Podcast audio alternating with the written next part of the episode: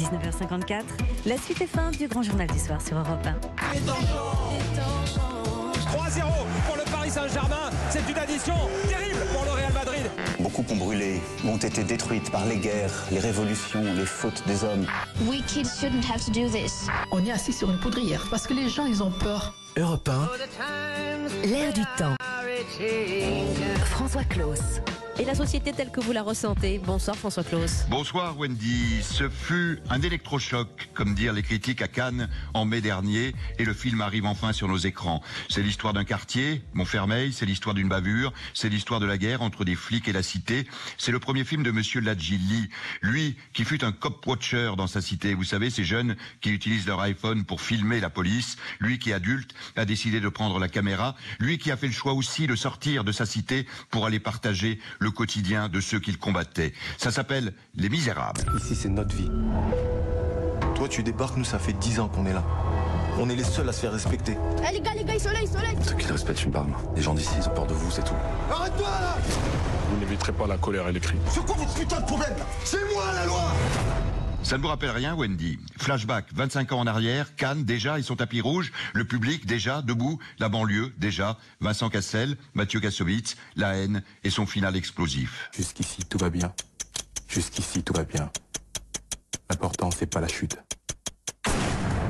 C'est l'atterrissage. Étrange sensation de copier-coller un quart de siècle plus tard. Pourtant, les choses ne sont pas aussi simples. En 1995, La haine était un film noir et blanc métaphorique, volontairement provocateur, devenant prémonitoire. En 2019, Les Misérables nous renvoient une image colorée, mais surtout un film tout en gris. La haine, c'était le coup de poing. Les Misérables, c'est le mal-être. La haine, on pouvait encore se dire, c'est là-bas, en banlieue. Les Misérables, c'est notre France, celle qu'il y a seulement quatre ans, une éternité, blessée dans son cœur, serrer les rangs, saluer ses héros, la France bleu,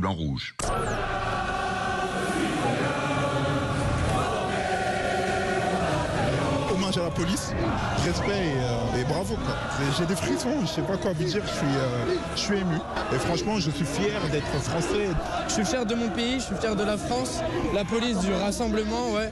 Et je suis fier que les gens ils viennent ici pour justement pour être unis, voilà. Cette même France qui, quatre ans plus tard, brûle ceux qu'elle vénérait, la France en jaune. Nous, on est en train de, de reculer pour se repositionner et, euh, et on voit bien que c'est lui qui, qui avançait vers nous pour frapper et il me visait vraiment le visage pour mettre, euh, mettre au sol, mettre un KO. J'ai déjà fait des maintiens de l'ordre, mais euh, jamais, jamais avec une, une telle violence en si peu de temps. C'était la violence gratuite. Cette violence à fleur de peau qui se cristallise entre les forces de l'ordre déboussolées. Avant, on nous étions là pour protéger le peuple. Aujourd'hui, nous sommes là pour protéger les institutions contre le peuple, dit un haut responsable de la police. Une angoisse qui nous ronge. Hier, les gilets jaunes, aujourd'hui, les uniformes bleus, demain peut-être les blouses blanches. C'est cette France à fleur de peau que nous renvoie au-delà de la cité les misérables. Une France fracturée qui ne sait plus parler, devenue un archipel, si l'on en croit le politologue Jérôme Fourquet, une France prête à en découdre, bloc contre bloc, si l'on en croit un autre politologue, Jérôme Sainte-Marie. Et au fait, Wendy, vous savez pourquoi ça s'appelle Les Misérables?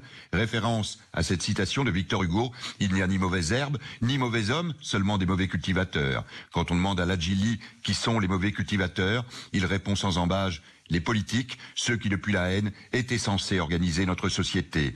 Impressionné par l'accueil critique, Emmanuel Macron a proposé au réalisateur d'organiser une projection à l'Élysée.